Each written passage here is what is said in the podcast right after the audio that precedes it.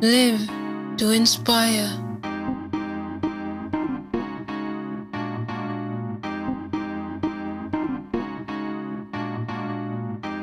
Welcome to The Flow, a poetry podcast.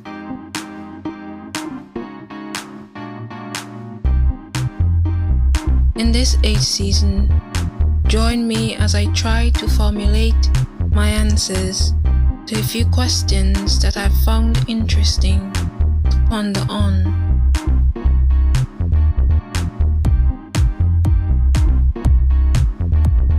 The poems in this season will be a complement to each question.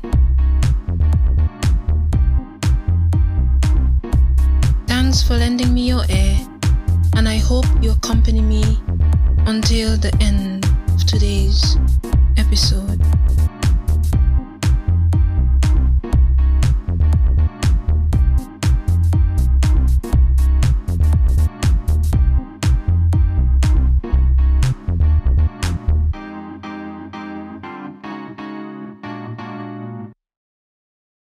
The topic we will be pondering on is the brain, the mind, or the body, who's in charge?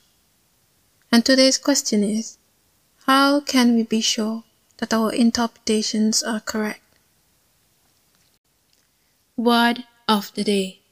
Today's word of the day is infiltration, which is a noun. I N F I L T R A T I O N infiltration, meaning the act of entering or gaining access to a place secretly. 2. The process of gradually becoming a part of something. Synonyms intrusion, penetration, attack. Antonyms retreat, surrender, withdrawal. The word infiltration has four syllables. Infiltration came from a medieval Latin word. It was introduced into the English language around the early 15th century.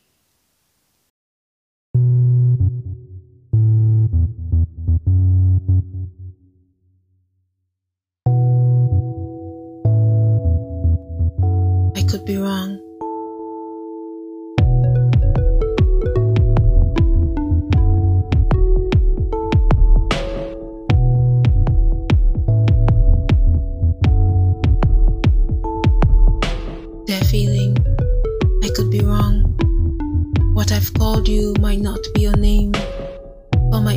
My interpretations are limited by my story, limited by the experiences I've experienced to the mind of others. Though my mind is my own, my thoughts are always with me, the influences around me are seeping inside me, promising me company. But I'm embracing their struggles, I'm carrying their pain, I'm holding on to the moments they felt shame. They're dictating my emotions, they're playing with my mind. I'm afraid this might be an invasion, an infiltration of my body and my brain. They're feeling. I could be wrong.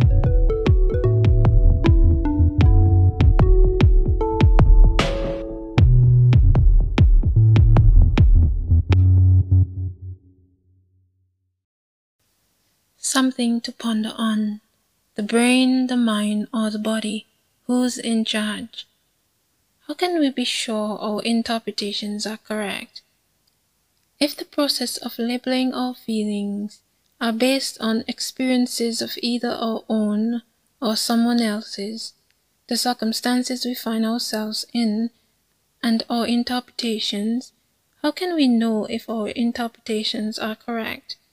If our analysis of the situation to be good or bad, then attributing a name to the physical symptoms taking over our bodies are right. We can attest to the fact that most situations we find ourselves in are not clear cut good or bad. Some circumstances start out with positive cues leading to negative outcomes, and others start with negative cues but end in positivity. There are other times when the situation is both good and bad. These situations sometimes don't even have a reasonable time gap. For instance, a scenario like this. Picture it. You got up in the morning, humming your favorite song, as you are doing your morning routine with a spring in your step. You walk down the stairs, still humming, and find dishes in the sink, crumbs on the floor, used glass on the coffee table, and snack packets everywhere. You know for a fact the night before the house was spotless. Your favorite song is no longer in your head, and your facial expression changes but you still have the physical symptoms of when you woke up that morning. What would you call your first feeling? And what would you call your last feeling? How do you know you're right? I stated that the physical symptoms didn't change. So should the name for what you're feeling change? My example above of this scenario may not be the best, but do you understand my predicament? How do we know what we feel we know we feel? Do our bodies react the same to negative and positive situational influences?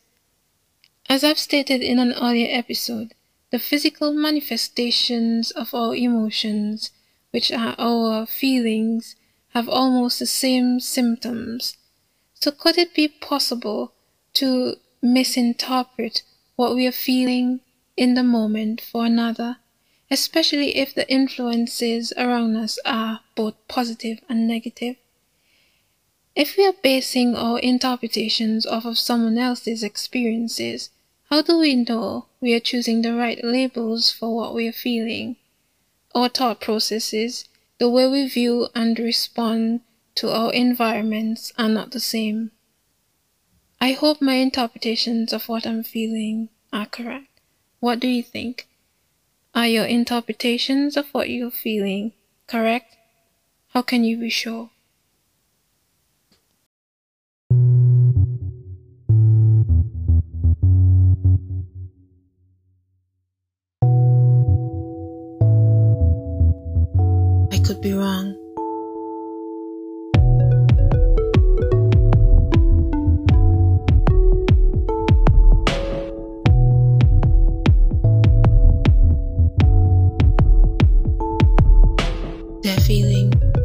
I could be wrong. What I've called you might not be your name, for my interpretations are limited by my story, limited by the experiences I've experienced to the mind of others. Though my mind is my own, my thoughts are always with me, the influences around me are seeping inside me, promising me company. But I'm embracing their struggles, I'm carrying their pain, I'm holding on to the moments they felt shame. They're dictating my emotions, they're playing with my mind. I'm afraid this might be an invasion, an infiltration of my body and my brain. They're feeling. I could be wrong.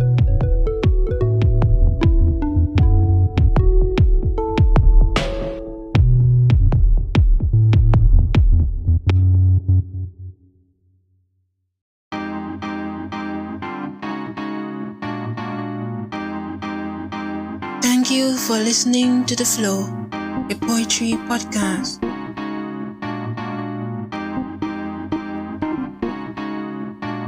I would love to hear from you. So leave a message at theflow at gmail.com or a voice message at anchor.fm slash the flow slash message Share with me your opinions, poems, or thoughts. The message links are in the episode's description.